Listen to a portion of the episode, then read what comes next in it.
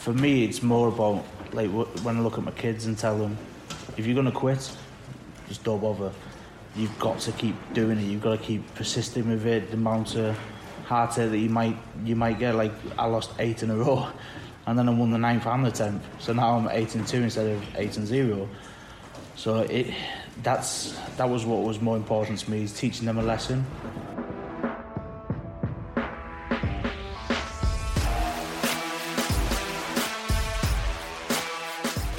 Ist Checkout, der Darts Podcast mit Kevin Schulte und Christian Rüdiger. Die Darts-Weltmeisterschaft 2023 hat ein würdiges Finale bekommen. Das Traumendspiel zwischen Michael van Gerven und Michael Smith. Es war ein gigantisches Duell. Am Ende gewinnt der Bully Boy tatsächlich den Weltmeistertitel. Zweiter Major-Sieg für ihn in zwei Monaten und jetzt ist es direkt das ganz, ganz große Ding. Wir haben ihn im Intro gehört. Beide zusammen, also beide Michaels, sorgen zudem für das beste Leck in der Geschichte dieses fantastischen Sports. Was für ein Spiel, was für ein Abend in dieser Wucht von Austragungsort im Alexandra Palace. Wow, also ich kann es immer noch nicht so fassen, ich kann es noch nicht so richtig packen bin froh, dabei gewesen zu sein an diesem für Michael Smith natürlich historischen Tag, für den Dartsport historischen Tag. Es ist äh, gar nicht so leicht, jetzt in die letzte Podcast-Runde zu gehen. Nach 16 Tagen, aber wir probieren das mal. Ich bin Kevin Schulte, hier ist Checkout der Darts Podcast, powered by Sport 1. Zugeschaltet mein Podcast-Partner Christian Rüdiger. Hi. Servus, Kevin. Ja, Christian, wie geht's dir? Also, du hast das Spiel natürlich auch gebannt verfolgt, nehme ich an, und jetzt mit so ein paar Stunden Abstand wie fällt so dein erstes Fazit aus von diesem unfassbaren Abend, ohne jetzt irgendwie in die Details zu gehen?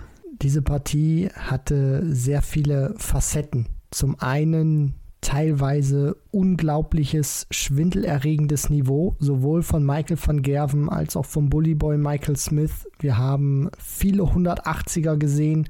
Wir haben diesen Moment für die Ewigkeit gesehen, ein Leck, was du nicht besser spielen kannst und was wir auch in der Art und Weise von den Zahlen her nicht besser sehen können und sehen werden. Und dann natürlich dieses Ende, dass Michael Smith, der lange als der Unvollendete verschrien wurde, wo viele gesagt haben, der wird nie ein Major gewinnen, der wird irgendwann einbrechen, weil er das nicht mehr verdaut. So haben wir noch drüber gesprochen im Oktober, Anfang November. Und dann gewinnt er den Grand Slam Ende November und äh, krönt sich gut einen Monat, etwas mehr als einen Monat später noch zum Weltmeister, spielt das wahrscheinlich beste Match in der Gesamtart und Weise seines Lebens und ist jetzt ein zweifacher Major Champion. Wahnsinn. Es war ja schon sein drittes Endspiel nach 2019. Da hat er gegen Michael van Gerven noch deutlich verloren. Nach 2022 vor einem Jahr, als er gegen Peter Wright eine Führung aus der Hand gibt und am Ende gebrochen ist. Und jetzt ein Jahr später ist er auf dem Olymp und es ist einfach toll, einen Spieler wie Michael Smith auch so zu sehen, dass er endlich auch das erntet, wofür er jahrelang gearbeitet hat und tatsächlich ist es unglaublich fantastisch für ihn natürlich innerhalb von zwei Monaten jetzt zwei Major-Titel zu holen und direkt dieses ganz große Ding auf den Grand Slam-Titel folgen zu lassen und ich meine, vor zwei Monaten wurde dieser Mann noch als Shanghai Darts Master auf die Bühne aufgerufen. Ja, das zeigt einfach, wie schnell es auch gehen kann im Leben, dass du in so ein Hoch dann auch kommst.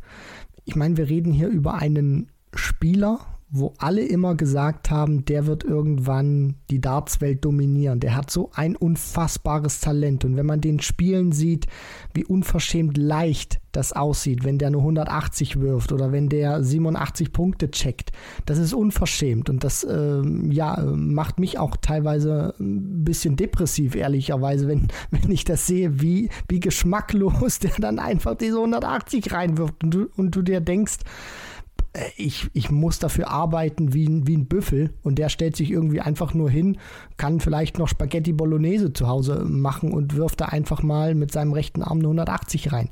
So ein Touch, so ein Talent hat der Kerl und der stand nicht nur gefühlt in jedem Ranglistenfinale, was es gibt oder in jedem TV-Finale, Matchplay, Premier League, UK Open, European Darts Championship, World Series of Darts Finals, das Masters, der World Cup of Darts. Und jetzt schafft er es endlich nicht nur bis zum Finale zu gehen, sondern auch diesen letzten Schritt zu machen, weil er sich das alles hart erarbeitet und weil er nichts geschenkt bekommt. Das muss man auch nochmal festhalten. Michael Smith hat diese zwei Major-Titel nicht geschenkt bekommen. Er hat sie sich geholt in einer Art und Weise, wie ich das nicht so häufig gesehen habe. Und ich würde sagen, wir können ja direkt jetzt mal auch in die Partie gehen und werden natürlich am Ende auch nochmal Michael Smith selbst zu Wort kommen lassen. Aber lass uns doch mal in dieses Marathon-Match reinschauen. Es ist ja für gewöhnlich eben das längste Spiel im Darts-Jahr. Best of 13 Sets, also man braucht sieben Gewinnsätze, um durchzukommen und das Build-up für diese Partie war schon immens. Also die PDC hat sich auch Zeit gelassen. Also es hat ja echt erst sehr spät angefangen und dann die Walk-ons wurden natürlich zelebriert und die Stimmung elektrisierend. Also in dieser kleinen Media Viewing Area ähm, an der Seite des äh, der West Hall des Alexandra Palaces, äh, da platzte auch alles aus aus den Nähten. Also man konnte sich da irgendwie noch so reinwinden, weil natürlich dann jeder äh, der Kollegen auch äh, diesen Walk-on mitmachen wollte und ja, ich weiß nicht, wie es im Fernsehen rübergekommen ist, aber es war schon unglaublich laut. Also, natürlich, Michael Smith hatte ein Heimspiel, aber auch bei Michael van Gerven eine tolle Stimmung insgesamt. Natürlich die üblichen Buchrufe am Anfang, aber das ebbt dann auch ab und dann gehen alle auch mit mit dem Walk-On. Also, äh, schon da, bevor wir jetzt in den ersten Satz reinstarten, eine wirklich tolle, fantastische Stimmung im Alley Pally die Atmosphäre ist immer etwas Besonderes, gerade am Finaltag, weil die Leute Bock haben, sich dann anzuschauen von diesen beiden Hauptdarstellern, wer es am Ende machen wird. Und die Fans singen dann auch mit. Dann hast du zwei Spieler, wo du weißt, da kann es richtig knallen vom Niveau, vom Talent her, von der Qualität. Und dann haben sie auch gute Walk-ons, wo man gut mitsingen kann beim Bully Boy oder dann auch bei Michael van Gerven, wo die letzten Buhrufe dann auch spätestens vorbei sind, wenn dann der Rhythmus von ähm, Seven Nation Army da ist und man dann so schön Oh, oh Michael van Gerven mitsingen kann. Also das ist einfach ein gutes Gesamtpaket, was man dann auch hat. John McDonald läuft dann auch nochmal zur Höchstform auf. Also der Rahmen ist dann einfach gesetzt für so ein Finale, bevor der erste Dart überhaupt geworfen ist waren auch wieder viele Deutsche darunter, also ungefähr 650, 700 Fans aus Deutschland unter den insgesamt 3100 im Ali Pelli. Bei diesem Finale im Vorfeld ähm, hatten wir dann noch was äh, gedreht für das RTL Nachtjournal. Ähm, habt ihr dann noch zwei O-Töne ähm, einsprechen äh, dürfen und ähm, da hat man schon gemerkt, wie viele deutsche Fans tatsächlich dann in der Fanzone waren. Und ja, es war wirklich ein ganz, ganz besonderer Abend. Alle haben sich sehr gefreut und alle wussten auch im Vorfeld schon, dass es ein großes Spiel werden würde, denn das sind wirklich die zwei Spieler, die die letzten zwölf Monate dominiert haben. Natürlich Michael van Gerven, derjenige, der auch so richtig hat ernten können. Michael Smith aber eben auch in den vergangenen Monaten, gerade nach dem Grand Slam-Titel, war er ja dann auch der zweite Favorit bei dieser WM hinter eben MVG zumindest was die Form und das Momentum anbelangt, auf jeden Fall. Und äh, wie er sich auch präsentiert hat, gerade weil die Premier League-Saison auch nicht so erfolgsversprechend war, wie sich das der Bully Boy vorgestellt hat, dann auch so ein bisschen gerade vor dem Finale im Schatten von Van Gerven stand, weil Van Gerven erstmal die großen Titel im Jahr abgeräumt hat mit der Premier League, mit dem Matchplay, dann natürlich auch mit dem World Grand Prix und weil die WM bis zum Finale auch von Van Gerven deutlich besser und überzeugender war, als sie der Bully Boy gespielt hat. Deswegen war er der Top-Favorit und man hat natürlich auch gehofft, dass Smith dann seine Leistung bringen kann wie im Halbfinale und dass Van Gerven natürlich auch einen richtigen Fight bekommt. Das war dann auch der Fall und äh, es ist einfach ein grandioses Finale dann gewesen von beiden. Dann lass uns in Satz Nummer 1 reingehen, der tatsächlich eigentlich, wie ich finde, an Michael Smith hätte gehen müssen, aber er hat da wirklich eine große Chance liegen gelassen. Er kommt erstmal gut rein mit den 13 Darts im ersten Leck. Er hatte erneut das Bull gewonnen im Hintergrund. Er hatte ja im äh, Gespräch dann auch auf der Pressekonferenz nach dem Match gegen Gaga im Halbfinale gesagt, dass ihm das sehr, sehr wichtig ist, äh, das zu gewinnen. Es wurde am Ende an diesem Abend tatsächlich kein Faktor, weil es äh, doch verhältnismäßig oder überraschend viele Breaks gab. Und die erste Break-Chance allerdings, die hat Michael Smith liegen gelassen. Im äh, zweiten Leck dieses ersten Satzes äh, gewinnt am Ende MVG in 21 Darts, äh, trotz sieben verpasster Darts auf Doppel. Da dachte ich, oh, das ist eigentlich etwas, das darf dir nicht passieren. Also wenn äh, MVG äh, so viel liegen lässt und das passiert definitiv nur einmal an so einem Abend, dann musst du da sein. Das war der Bully Boy nicht und der wird dann prompt bestraft. Michael van Gerven gelingt das Break mit einem 11-Data und checkt in 15 dann seinen Anwurf und bringt den dann durch und plötzlich ist der erste Satz auf Seiten des Niederländers. Ja, da hat er schon eine Chance ausgelassen, Michael Smith, gerade weil MVG in dieser Anfangsphase gerade auf die Doppel noch in einer Art Findungsphase war und Smith das dann auch gerade im zweiten Leg nicht so wirklich konzentriert zu Ende spielt, als er dann im Finish-Bereich ist und dann wirft er irgendwie 26 Ditcher, gefolgt von 48, wo er bei 116 steht und dann ist er da irgendwie bei 42 Punkten Rest.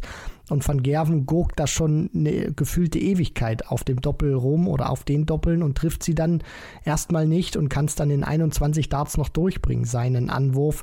Also das war eine große Chance, die Smith äh, da liegen lässt und dann verpasst er dann auch die 127 für sein eigenes Leg MVG breakt und wird dann hinten raus in diesem Satz auf die Doppel stabiler, bekommt die dann unter Kontrolle und holt sich ja nach ein paar Startschwierigkeiten auf die Doppel doch noch diesen ersten Satz. Satz Nummer zwei hat dann dem Spiel wirklich einen geschichtsträchtigen Moment beschert. Wir müssen sprechen über dieses epische Leck, das beste Leck in der Geschichte des Darts, das Leck, das nie wieder besser zu sehen sein wird. Es können keine zwei Spieler neun Data werfen. Das ist nun mal so und dieses dritte Leck in Satz Nummer zwei hatte alles. 180 zum Auftakt von Michael van Gerven, 180 auch natürlich vom Bully Boy, dann 177 mit dem Switcher unten auf die Triple 19 von MVG. Michael Smith bleibt oben, 180. 141 gegen 144 stehen. MVG kommt ran, Triple 20, Triple 20 und dann die Doppel 12 verpasst zum neuen Data. Michael Smith gibt ihm die Faust nach dem Motto: gut gemacht, fast sensationell gemacht, Respekt. Und Michael Smith sammelt sich kurz, Triple 20, Triple 19, Doppel 12, 9 Data und was da los war, auch im Presseraum, unfassbar. Also, das sind Szenen gewesen. Dann in der Halle muss ich das keinem erzählen, was da abging natürlich. Ähm, aber auch in dem Presseraum noch Minuten danach ungläubige Staunen. Und das wäre noch verniedlichend ausgedrückt. Ich bin jemand, der mit Superlativen immer vorsichtig ist. Hier möchte ich aber gerne mit solchen Wörtern um mich werfen. Das war astronomisch, das war absolute Weltklasse. Das war geschichtsträchtig, was wir gesehen haben. Nicht nur dieses Leck, was du schon richtigerweise angesprochen hast, wir nicht mehr statistisch gesehen auch besser sehen können, weil zwei können nicht den Neuner werfen und wir haben jetzt einen Spieler gehabt, der acht perfekte wirft und der andere wirft neun perfekte und macht dann das perfekte Spiel, um sich das Leck zu holen. Das ist eine Sternstunde oder Sternminuten gewesen, die wir da gesehen haben, weil es nicht nur dieses Leck war, wo Smith den Neuner spielt und Van Gerven verpasst zuvor den Neuner auf der Doppel 12 mit seinen acht perfekten Darts, sondern allgemein dieser zweite Satz, den kannst du gefühlt nicht besser spielen. Und ich möchte auch sagen, der war nicht nah an der Perfektion, der war an der Perfektion von beiden. Michael Smith spielt in diesem Satz den neuen Data und einen Average von 128,8 Punkten, also knapp 129 Punkte im Schnitt pro Aufnahme. Es war ja noch ein Elfdata dabei, deswegen, ne? Der richtig. schlägt ja auch richtig rein. 11, 9, 14 sind die Lecks, die Smith da gewinnt. Und Van Gerven, der hat sich da auch nicht ergeben, sondern der spielt gegen diese knapp 129 Punkte im Schnitt pro Aufnahme selber 120 Punkte und gewinnt den Satz nicht. Das, das, das, ist, das ist krank. Das musst du dir mal vorstellen. Du spielst 120 Punkte im Schnitt pro Aufnahme in diesem Satz und gewinnst das Ding nicht. Da fragst du dich auch, oder ich frage mich, wo willst du es da noch hinschrauben? Was willst du da noch besser machen? Das ist einfach unglaublich gewesen, was wir da gesehen haben in diesen Minuten. Was natürlich noch hinzukommt, ist einfach die Größe, die Wucht dieser Partie. Also, dass wir das beste Leck der Geschichte aller Zeiten im Alley in einem WM-Finale zwischen Michael van Gerven und Michael Smith sehen, das ist wirklich Icing on the Cake, wie die Briten sagen.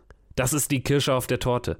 Unglaubliche Szenen und tatsächlich ähm, kann ich Wayne Mardell verstehen, dass er seine Stimme im weiteren Verlauf dieses Abends verloren hat. Den Grundstein dafür hat er natürlich mit seinem Kommentar in diesem Leck gelegt. Also was für eine, was für eine Szenerie. Also wow, in dem Moment dachte man sich, eigentlich habe ich jetzt schon alles gesehen, aber es ging ja dann noch acht, neun Sätze weiter.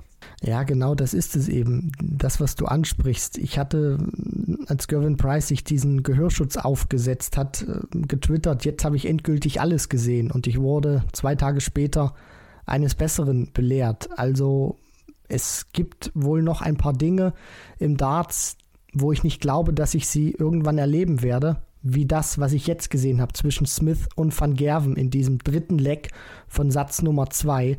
Deswegen werde ich wahrscheinlich mit so einer Aussage ein bisschen vorsichtiger sein müssen, aber das war, das war einfach pure Weltklasse. Das war nicht von dieser Welt, was sie da in diesem dritten Leck fabriziert haben. Ich meine, zwei Spieler, die nach sechs Darts auf neun Dart Kurs sind, das ist ja schon selten wie die blaue Mauritius. Aber dass dann wirklich Michael van Gerven diese acht perfekten Darts hat, den Neuner nicht wirft und Michael Smith kontert, das ist wirklich irre. Und äh, von der Dramaturgie auch äh, cooler natürlich, als wenn jetzt Van Gerven ausgemacht hätte. Dann hätten wir zwar ein Leck ohne einen Dart im Singlefeld gehabt. Das wäre auch der Wahnsinn gewesen.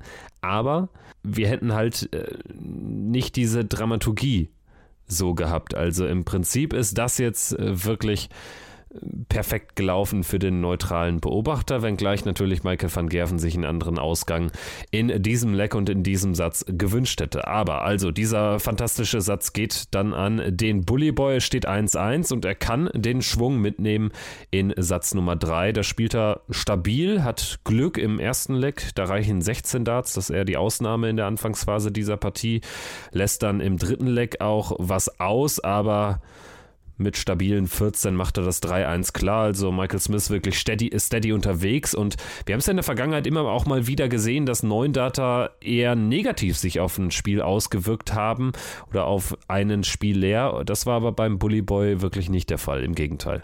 Ja, das spricht auch für den Spieler, dass du danach nicht die Kontrolle über dich selber und über das Spiel verlierst. Deswegen war es sehr wichtig aus Sicht von Michael Smith, dass er, nachdem er den Neuner spielt, in Satz 2, auch diesen dritten Satz, was dann sein Anwurfset gewesen war, wo er die ungeraden Lecks begonnen hat und somit auch der Favorit auf dieses dritte Set war, dass er das eintüten konnte, weil das gibt dir dann auch nochmal Selbstvertrauen, dass du eben weißt, du produzierst nicht nur diesen einen herausragenden Moment und fällst dann irgendwie ab, weil das Adrenalin, nachdem es in deinen Körper geschossen ist, wieder rausgeht und du verlierst dann so ein paar Prozentpunkte. Er hat das gut gemacht, er ist stabil geblieben hat auch die Fehler von MVG dann genutzt, die der auf Doppel gemacht hat, verpasst da im dritten Satz in Leg 1 und Leg 2 da auf Bull was. Smith führt dann eben mit 2 zu 0, kann dann das Set später auch zumachen, weil dann MVG dann auch nochmal die Möglichkeit hatte, sich nochmal ein bisschen in diesem Set zurückzumelden, aber den einen, den er dann hat auf Tops, der war dann zu wenig in dieser Phase für Michael van Gerven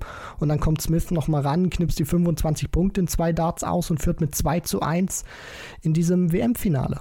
Dann allerdings hat er sich doch mal eine kleinere Auszeit genommen. Satz Nummer 4 geht nämlich mit 3 zu 0 an Michael van Gerven und da reichen 16 und 18 Darts äh, zum Beispiel bei eigenem Anwurf, um äh, keinen Break zuzulassen. Das äh, war dann wirklich die Phase, in der Michael Smith tatsächlich mal so ein bisschen pausieren musste. Wahrscheinlich geht es auch anders nicht. Also Michael van Gerven hat dann sich zu einer viel schlimmeren Phase dieser Auszeit genommen, offensichtlich qualitativ, aber ja, wahrscheinlich kann einfach ein Mensch auch nicht über 13 oder 12, 11 Sätze auf diesem Niveau agieren. Ja, wir reden hier auch nicht nur von elf Sätzen, die Smith und Van Gerven gespielt haben, sondern auch von 46 Lecks. Also das ist, das ist einfach der, der, der pure Wahnsinn, was sie da abgespult haben und was auch dieses Finale in Richtung von Smith gelenkt hat, was du auch gerade schon angerissen hast bei Van Gerven Natürlich bekommst du über so eine Distanz auch mal eine Krise oder eine Phase, wo es nicht so läuft. Du kannst nicht in jedem Satz 128 Punkte spielen oder 120. Das wäre das wäre unmenschlich. Das wäre zwar für uns geil,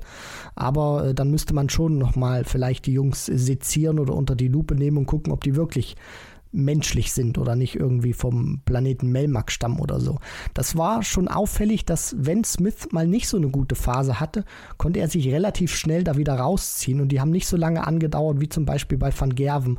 Auch wenn der dann gut zurückkam, dann mal 90 Punkte über Doppel 18, Doppel 18 checkt, dann auch diesen Decider in ähm, Satz, äh, in diesem Satz dann ähm, gewinnen kann. Nee, äh, Quatsch, das ist dann schon ein Set weiter sondern ähm, Van Gerven holt sich den erstmal zu null und macht dann natürlich auch weiter, indem er sich dann in Satz 5 diesen Decider schnappen kann, was dann auch ein ganz wichtiger Moment erstmal war für MVG persönlich. Es war aber dann auch die letzte Führung in diesem Spiel, also Michael van Gerven gewinnt diesen fünften Satz mit 3 zu 2, sollte dann allerdings wirklich immer schwächer werden. Also in der Phase müsste auch noch über 100 deutlich gewesen sein im Average, also hat da seinen Standard, den er über das gesamte Turnier hinweg halt halten konnte, tatsächlich dann auch ans Oki gebracht im wichtigsten Moment, aber danach ging es halt nicht mehr so gut weiter. Es war übrigens auch die Phase, in der tatsächlich es auch zeitweise doch ein bisschen ruhiger wurde in der Halle. Das hatte ich auch schon im Halbfinale bei Clemens gegen Smith ausgemacht, dass da die Fans wirklich sehr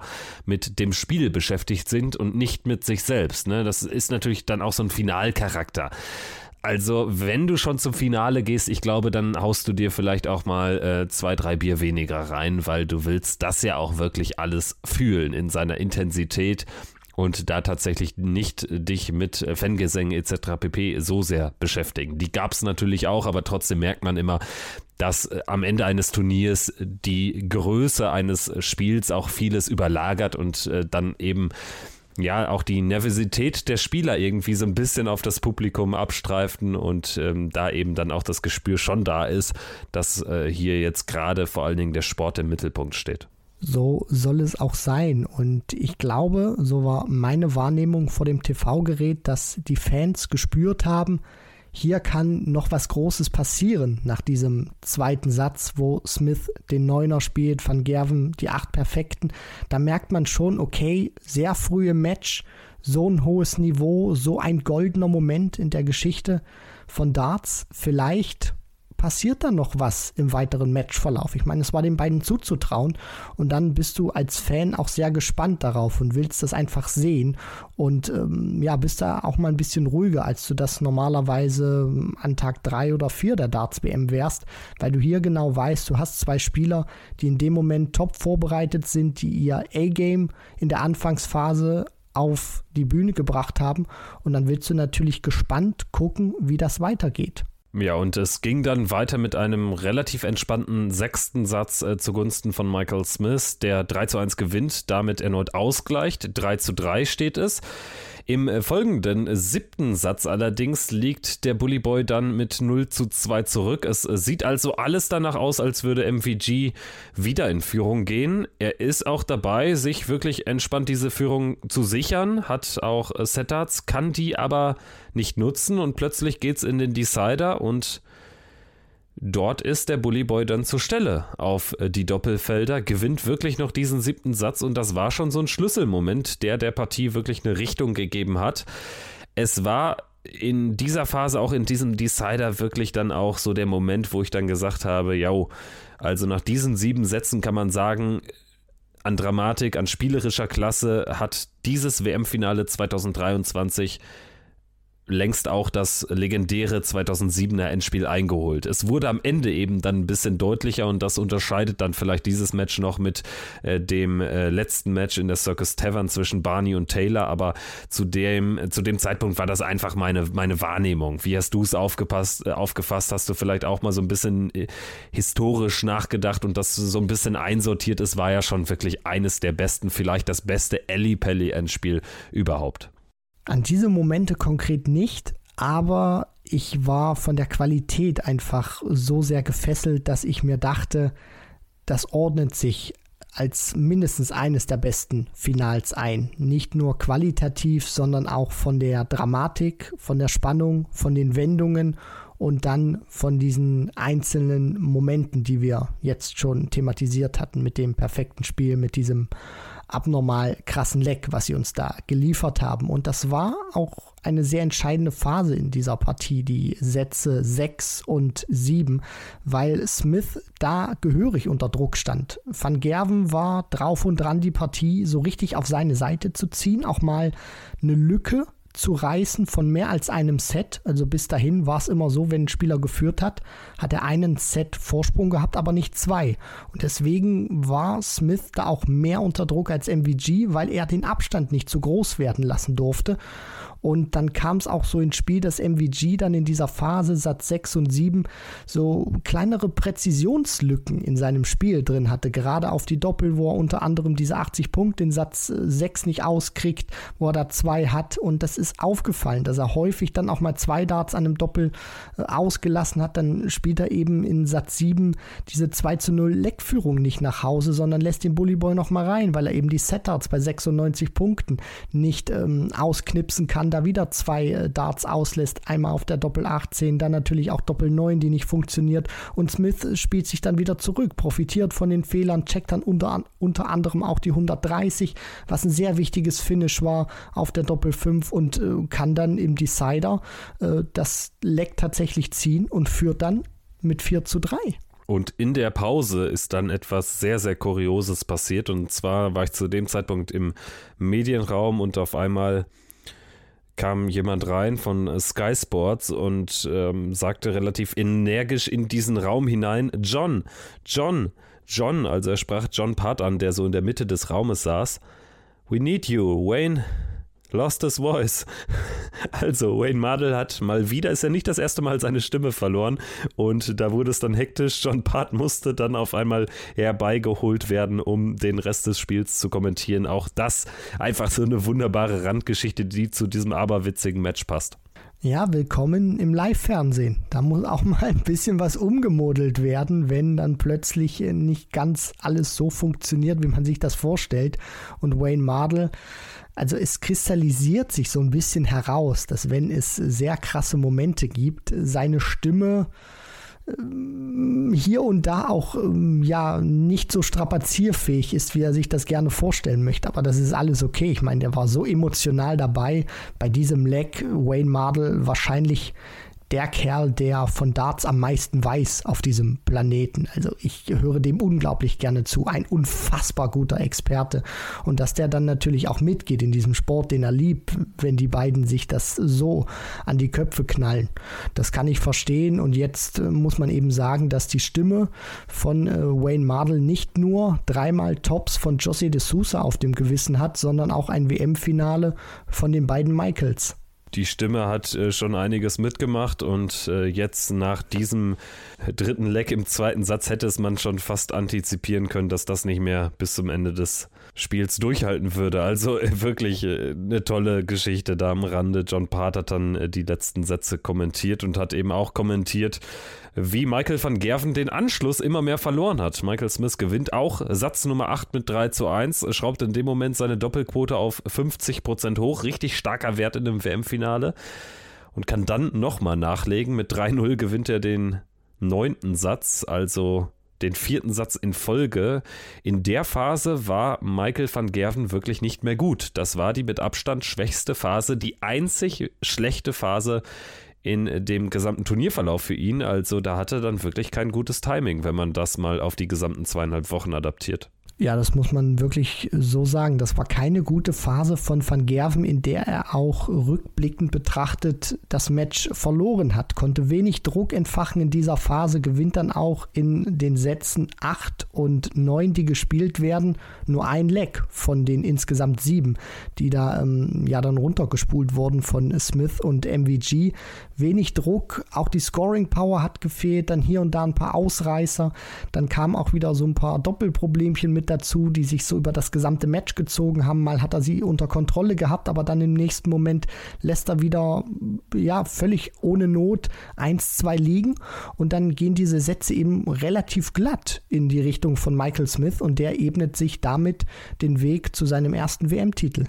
Dann allerdings äh, kommt Michael van Gerven nochmal zurück, äh, kann sich mal wieder einen Satz schnappen. Es ist Satz Nummer 10, den gewinnt er am Ende als äh, Vorleger in 18 Darts. Also Michael Smith hat da viel ausgelassen, hat tatsächlich neun Darts ohne Triple dabei gehabt, also drei komplette Aufnahmen hinten raus. Wenn da irgendwie auch nur eine 140 dabei ist, dann hat er vielleicht die Chance auf einen Matchstart schon in der Phase. Aber da war er dann nicht mehr so ganz in der Höhe. Es gab dann nochmal Werbung und Michael van Gerven hat so ein bisschen den, den Schwung mitnehmen können, während Michael Smith tatsächlich nicht so gut unterwegs war in der Phase. Also da hätte die Partie durchaus nochmal kippen können. Ich hatte tatsächlich so ein bisschen das Gefühl, dass diese Begegnung jetzt nochmal einen weiteren Turn bekommt. Da fehlte auch nicht viel tatsächlich. Michael van Gerven war da wieder gut im Match. In dem zehnten Satz hat man deutlich gespürt, dass Van Gerven auch weiß, was es bedeutet, wenn man dann Druck hat. Das war nicht so souverän, wie er sich das vorgestellt hat. Zumindest in Satz 10, wo er sich den nochmal krallen konnte. Vor allem auch dieser Decider. Das Set war umkämpft, ging über die volle Distanz und dann geht es in den, in den Decider rein und du weißt, aus Sicht von MVG, ich muss den jetzt gewinnen. Ich muss diese 501 Punkte schneller auf Null bringen als Smith, ansonsten ist die Partie vorbei. Und das hat man auch gemerkt, dass der Druck da zu ihm gekommen ist. Das war alles aber nicht souverän. Er hat dann in dem Fall Glück gehabt, dass bei Smith im Decider weniger ging als bei ihm. Und dann kriegt er das doch noch hin und verkürzt nochmal auf 4 zu 6. Aber das große Comeback blieb dann aus, weil er im darauffolgenden Satz den guten Start, den er da hatte, nicht vergolden konnte zum 5 zu 6 elf Data zum äh, Start äh, gegen äh, die Darts und dann hat er seinen Anwurf gehalten, lag also 2-0 vorne, bekommt bei 2-1-Führung in diesem Satz auch zumindest ein Dart auf Bull. Michael Smith checkt im insgesamt vierten Versuch gegen die Darts und hat dann Anwurf zum Match und boah, ich dachte kurzzeitig, Mensch, jetzt knallt er vielleicht noch einen zweiten Neuner da rein, als er dann nach sechs Darts im Decider von Satz Nummer 11 bei 141 Reststand. Das wäre natürlich wirklich, dann, dann, dann wäre der, der Ellie Pelli, glaube ich, abgehoben, dann hätten sie, glaube ich, ein neues Dach gebraucht. Das wäre in Ansätzen so geil gewesen, wie dein WLAN heißt im Hotel. Also das würde ich so ein bisschen auf eine Stufe stellen. Ja, es ist ja das, äh, das Premier Ultimate. Ultimate Wi-Fi unfassbar geil. Also das, das wäre auf einer Ebene gewesen, so auch sprichwörtlich, wenn Michael Smith diesen zweiten Neuner noch zum Match gespielt hätte. Es wäre auch ein guter Abschluss gewesen dieser Partie, hätte zum Match gepasst. Am Ende muss man sagen, ist das trotzdem bockstark. Wenn du da weißt, du stehst auch unter Druck, Van Gerven kann da verkürzen auf 5 zu 6, dann wird das nochmal ein richtig heißes Höschen und dann spielst du da 280er mit den ersten sechs Darts. Also das zeigt einfach, er hat den Druck da in dem Moment deutlich besser gehandelt als MVG. Also ein 11 Data zum Match ist natürlich wirklich ein Brett. Er nutzt den zweiten Matchstart auf Doppel 8, der wäre fast ein bisschen nach oben noch in die Doppel 11 gerutscht. Dann hätte MVG aber auch die 170 rausnehmen müssen. Die habe ich in der Phase jetzt auch nicht mehr gesehen. Tatsächlich gewinnt der Bully Boy auch am Ende verdient, weil er einfach in der zweiten Hälfte des Matches deutlich besser war. Also Michael van Gerven ist ja am Ende sogar unter die 100 gerutscht, zum ersten Mal in diesem Turnier. Also der Average äh, tatsächlich der schlechteste im äh, gesamten Turnierverlauf. Blödes Timing, wie gesagt. Und wenn man bedenkt, dass er aber über die ersten zwei, drei Sätze bei 110 stand, dann ist es wirklich ein krasser Abfall für seine Verhältnisse und dementsprechend verliert er am Ende dieses Match und den WM-Titel verdient. Da gibt es äh, keine zwei Meinungen. Smith war der stabilere Spieler von beiden, hatte auch, wenn es Schwächephasen gab, ähm, konnte sich da deutlich schneller herausziehen als MVG, der dann auch wirklich nicht gut einzelne Sätze gespielt hat, wo er dann auch mal im 80er-Bereich nur ähm, einen Satz beendet hat. Das ist ein verdienter Erfolg von Michael Smith. Der war besser, er war konstanter, er wirft insgesamt 780er mehr, 22 Stück. Auch das ein unfassbarer Wert gegenüber den 15 von Van Gerven.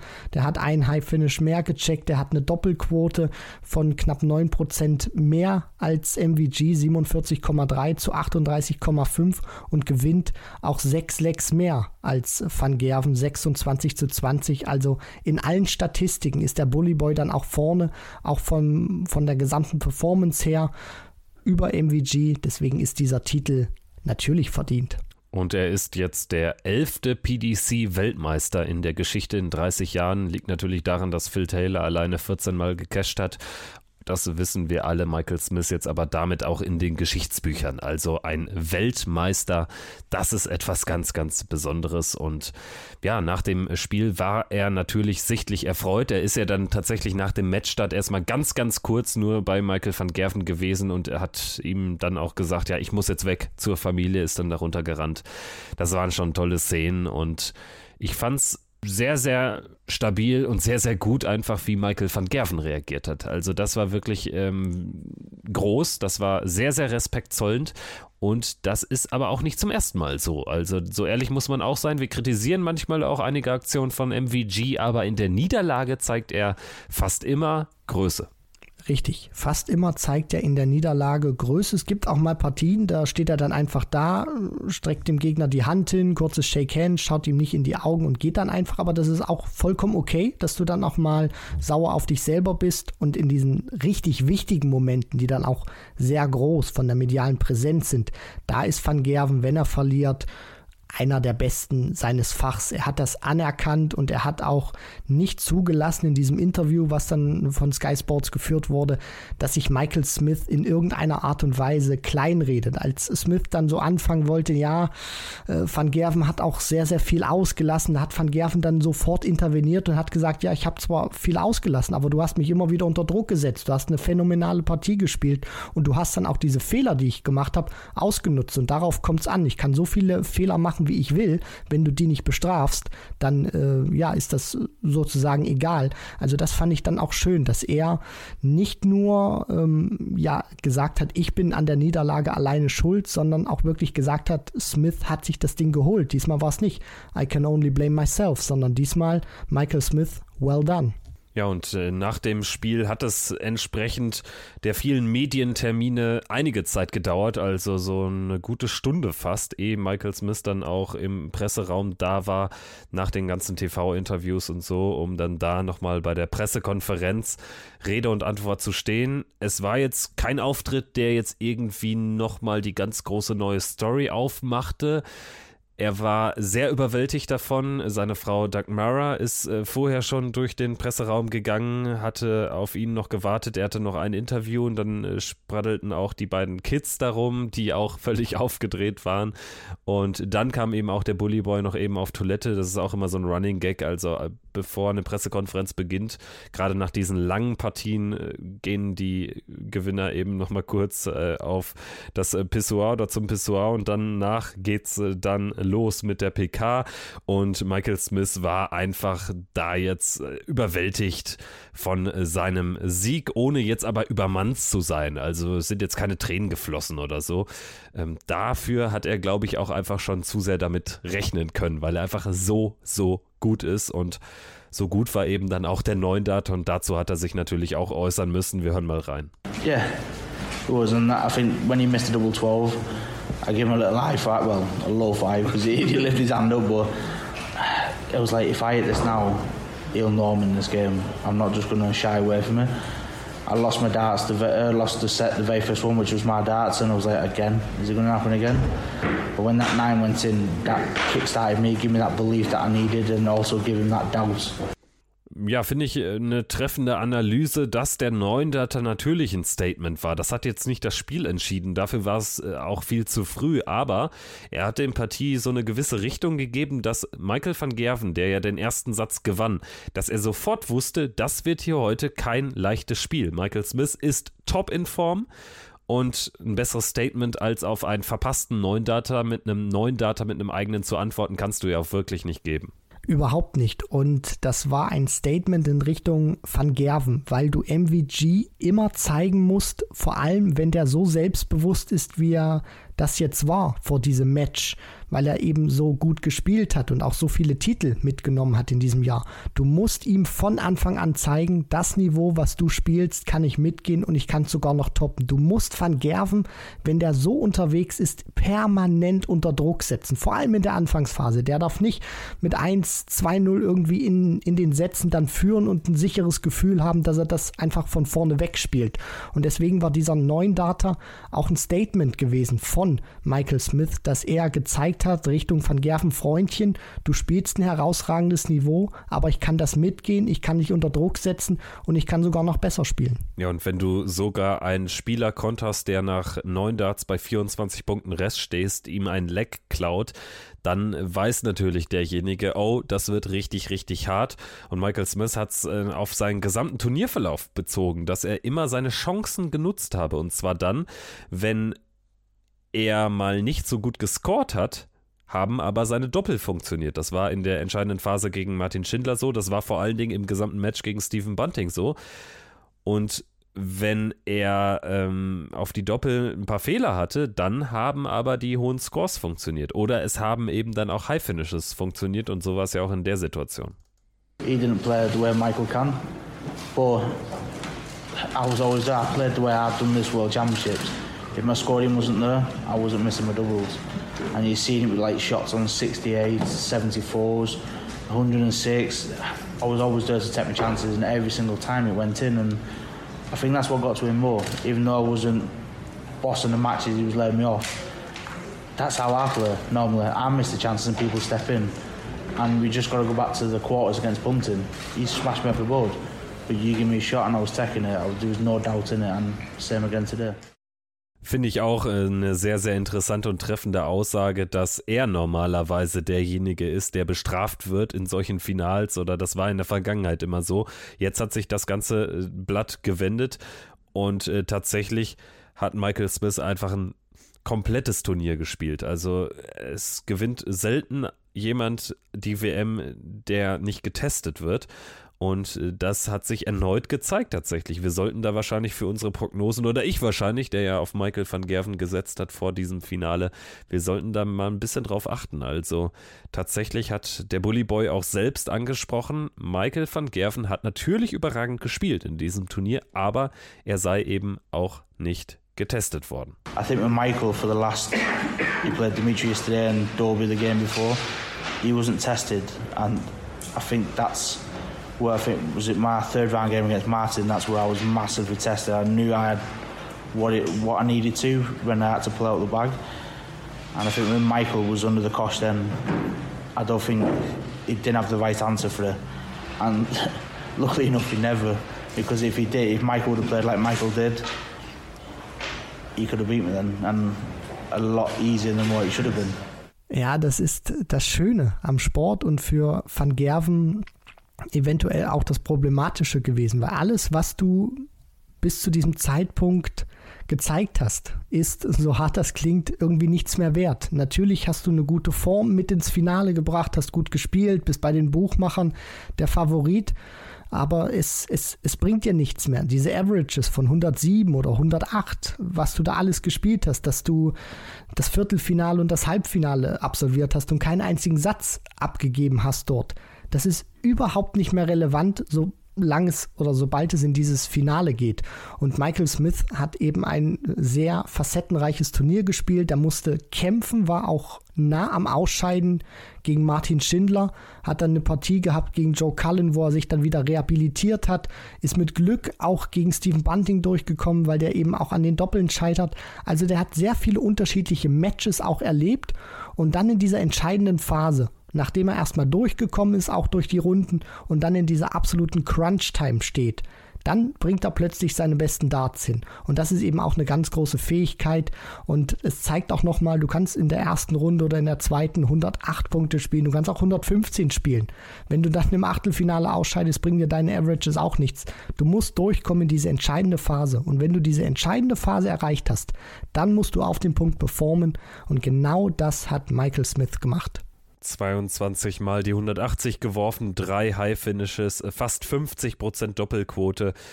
Also die äh, Werte sind auch richtig, richtig gut, richtig stabil und eine Stabilität, die hat Michael Smith dann ab dem Halbfinale wirklich ausgezeichnet. Gegen Gabriel Clemens war es am Ende nur eine Frage der Zeit, bis er sich mal ein Anwurfset von Gaga klauen würde. Und gegen Michael van Gerven war es am Ende folgerichtig, dass er die Partie gewinnt, weil Michael van Gerven nach der letzten Führung von ihm, nach dem 3 zu 2, wirklich nicht mehr so gut war und tatsächlich sich, glaube ich, hat ein bisschen beeindrucken lassen. Er wusste irgendwann auch nicht mehr, was er jetzt noch verändern sollte. Und das hat natürlich Michael Smith auch mitbekommen. Davon bin ich überzeugt. Jetzt ist die Frage, wie geht's weiter für den Bully Boy?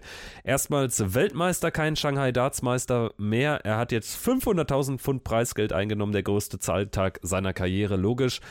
Alleine jetzt auch schon durch drei WM-Finals tatsächlich bei fast einer Million. Ne? Also das äh, zeigt auch, äh, wie viel Geld da mittlerweile in den Töpfen ist. Für Michael Smith heißt es jetzt aber, er möchte unbedingt erstmal untermauern, dass er kein One-Hit-Wonder ist. Das äh, fand ich auch sehr interessant. Er wurde eben darauf angesprochen, wie es denn jetzt weitergeht, was sind seine Ziele. If I go to the next PDC event and don't win, I'll know I'll be back on the dartboard the day after trying to get to another final, another trying to get another trophy. For me, it's about the hard work I put in. It's like obviously I'm not going to practice tomorrow. There's no way I'm practicing tomorrow, but I will be back on the board and I will be striving to obviously keep to keep being world number one, to do that do that trophy proud and be a world champion, not just a, a one-off. I want I want to strive for greatness. Also ich mache mir da 0,0 Sorgen, dass er ein One-Hit-Wonder bleibt. Also Michael Smith sicherlich ein Spieler, der das Ding mindestens noch einmal holen wird. Ich finde das sehr süß, dass er äh, glaubt, dass er ein One-Hit-Wonder ist aktuell, weil das ist er ab absolut nicht. Kirk Shepard, der sich damals 2008 bei der WM ins Finale gespielt hat und dann gegen John Part verloren hat. Das war ein One-Hit-Wonder. Aber Michael Smith Klar, es ist jetzt sein zweiter Major-Erfolg, es ist sein erster WM-Titel. Nur du kannst doch nicht, oder er kann sich doch nicht als One-Hit-Wonder bezeichnen. Der stand 2018 Premier League-Finale, der stand dann bei der WM 2019 im Finale, 2019 World Matchplay, 2022 wieder Weltmeisterschaft, dann in diesem Jahr auch UK Open, European Darts Championship und dann hat er Grand Slam und jetzt hinten raus die Weltmeisterschaft gewonnen. Der ist seit Jahren in der Weltspitze dabei, der hat sehr viele Finals gespielt, da auch schon Titel gewonnen auf dem Floor, auch European Tour. Also, dass er sich da als One-Hit-Wonder bezeichnet oder Angst hat oder das nicht äh, sein möchte, das ist schon eine sehr bescheidene Aussage von ihm und äh, das ist er absolut nicht. Naja, ich meine, es war jetzt ja sicherlich auch einfach so seine Art. Äh, er ist einfach wirklich jetzt auch nicht der größte Dampfplauderer. Da gibt es tatsächlich andere in der Spitze auch bei der PDC. Er ist jetzt auch die Nummer eins der Welt. Daran muss man sich auch erstmal gewöhnen. Also es gab jetzt wirklich viel Bewegung. Ne? Seitdem Van Gerven nach der Dauerdominanz seinen, äh, seinen Titel als Nummer eins ähm, abgeben musste. WM 2021 jetzt in den zwei Jahren wirklich viel Bewegung gewesen. Peter Wright jetzt eine lange Zeit ganz vorne. Michael van Gerven hatte jetzt die Chance. Gervin Price war es jetzt vor der WM wieder eine gewisse Zeit und jetzt ist es erstmal der Bully Boy. Auch das natürlich irgendwie jetzt eine neue Zeitrechnung. Der erste Engländer seit Phil Taylor, der die Spitze der PDC innehat. Und jetzt sind wir mal gespannt. Ähm, Thema, wie es weitergeht, ist jetzt auch erstmal noch interessant, äh, denn Michael Smith kann jetzt natürlich mit Selbstvertrauen in das wichtigste Turnier des Jahres gehen, denn das ist natürlich die Promi-Darts-WM am nächsten Samstag. So sieht's aus. Also, wenn er da den Titel jetzt nicht holt, dann muss man sich schon Sorgen machen und fragen, ob er dann in zwei Jahren überhaupt noch die Tourkarte besitzt. Spaß beiseite. Dann machen wir hier den Brennpunkt. Michael Smith One-Hit-Wonder, Fragezeichen. So, ähm, mal schauen, ob er mit Amira Pocher, Oliver Pocher, Kevin Großkreuz, Bülent Ceylan und wie sie alle heißen, mal gucken, mit wem er da aufläuft. Es ist eh noch nicht ganz offiziell, dass er überhaupt dabei ist, aber in den vergangenen Jahren war das immer so und äh, Pro 7 als übertragener Sender hat äh, dann natürlich immer auch gerne den Weltmeister mit dabei. Gabriel Clemens wird auch dabei sein und ansonsten haben wir ähm, Fallon Sherrock, Peter Wright, Michael van Gerven, Gavin Price, vielleicht noch ein Fragezeichen, auch wenn es ein Lebenszeichen gibt. Bei Twitter hat er Michael Smith gratuliert. Das möchte ich jetzt auch nochmal loswerden. Also wir können die Hoffnung haben, dass der Iceman auch bald wieder zu sehen sein wird. Vielleicht ja schon am nächsten Samstag. Gut, dann würde ich sagen, bevor wir jetzt den Haken hintermachen, noch kurz die Info, wie es bei uns hier weitergeht. Natürlich jetzt erstmal nicht mehr täglich. Das ist auch jetzt gut so. Also ich glaube, wir brauchen jetzt auch mal ein bisschen Abstand. Wollen noch eine große WM-Nachlese machen. Ich denke, da könnten wir jetzt mal das nächste Wochenende anpeilen. Und dann werden wir da nochmal uns ein paar Geschichten rauspicken. Vielleicht so, so, dass jeder mal ein paar Highlights noch, noch findet und sucht und äh, vielleicht auch so ein bisschen die Kuriositäten nochmal äh, durchgehen, damit wir nochmal so in einer Folge auch kompakt das zusammengefasst haben, was uns wirklich so am meisten beschäftigt hat während dieser 16 Tage bei der Darts-WM. Ja, das ist ein guter Vorschlag, weil gerade wenn du auch mal ein paar Nächte drüber geschlafen hast, wenn sich das auch alles setzt, dann kannst du noch mal intensiver und auch sehr analytisch über so eine WM und besondere Momente diskutieren. Deswegen wird uns die Weltmeisterschaft zumindest in der nächsten Folge dann noch ein bisschen beschäftigen und da werden wir das Ganze noch mal Revue passieren lassen.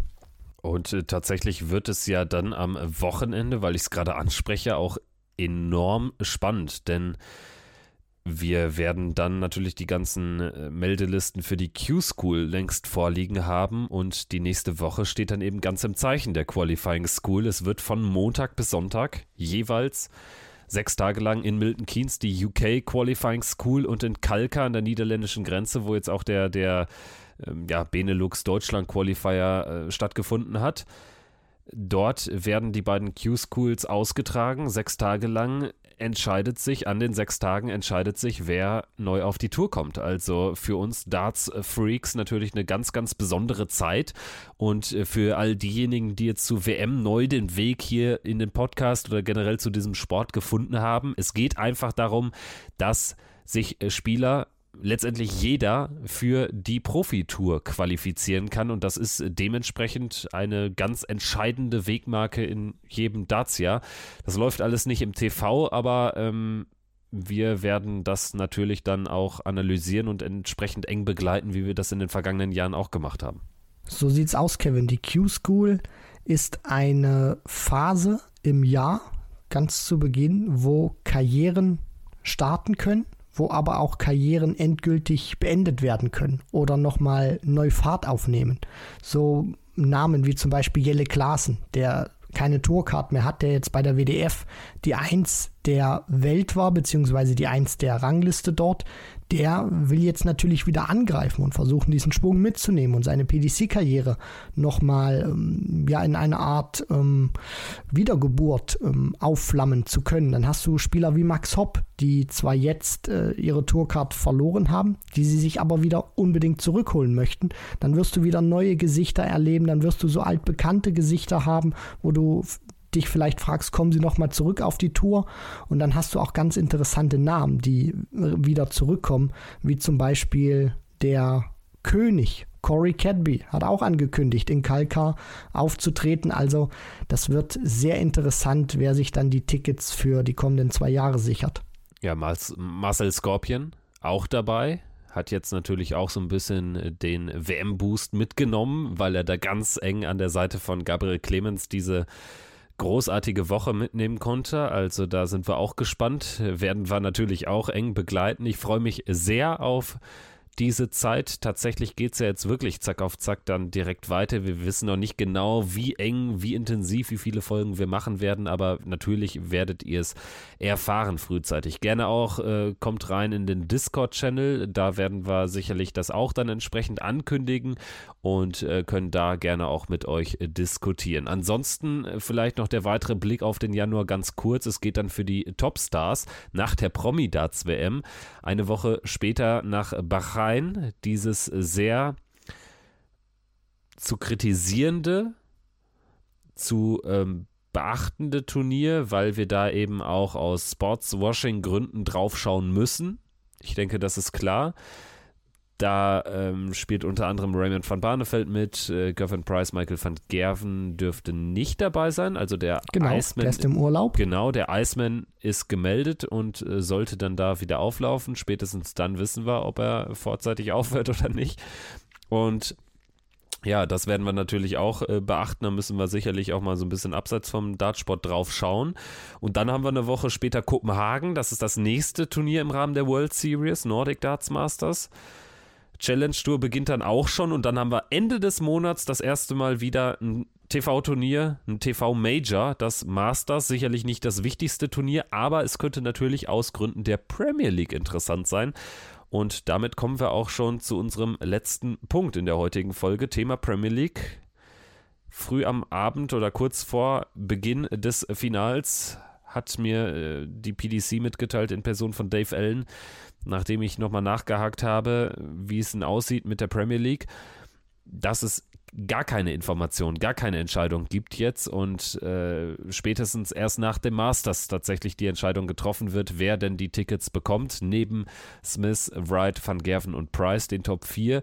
Also diese ganze Clemens-Nummer von der Bild-Zeitung am Ende, muss man sagen, eine mittelgroße Luftnummer, zumindest stand jetzt. Also, dass es schon fix war, hatten wir eh in Frage gestellt und tatsächlich ist es auch nicht fix hätte mich auch tatsächlich gewundert. Aber trotzdem bleibt natürlich die Chance da für Gaga Clemens. Ich glaube nur, dass das Masters eben auch nochmal eine Rolle spielen wird, definitiv. Ja, dieser Januar ist extrem interessant, nicht nur wegen der Q-School, wegen den zwei World Series Turnieren, sondern auch wegen dem Masters, weil das Masters auch der Aufgalopp ist dann für die Topstars, äh, die Top 4 der Welt und dann natürlich auch diese ja, Wildcard-Besitzer, weil man darf nicht vergessen, das Masters endet am 29. Januar und am 2. Februar ist dann schon der erste Spieltag der Premier League der neuen Saison in Belfast. Das heißt, es ist nicht so viel Zeit und ich bin wirklich gespannt, wie die PDC das auch machen wird, ob es vielleicht jetzt schon im Januar ein paar Informationen gibt,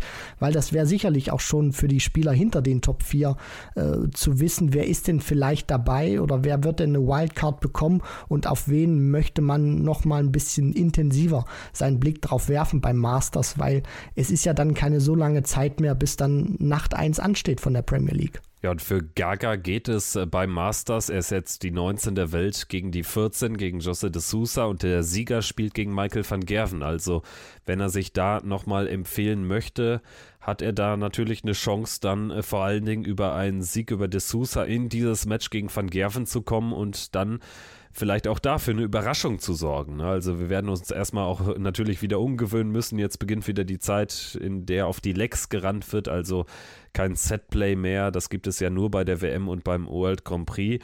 Und ja, sollte da keiner jetzt absagen, dann ist Gabriel Clemens gegen Jose de Sousa in der ersten Runde am Start und in der zweiten Runde bekommt es der Sieger der Partie mit MVG zu tun. Gut.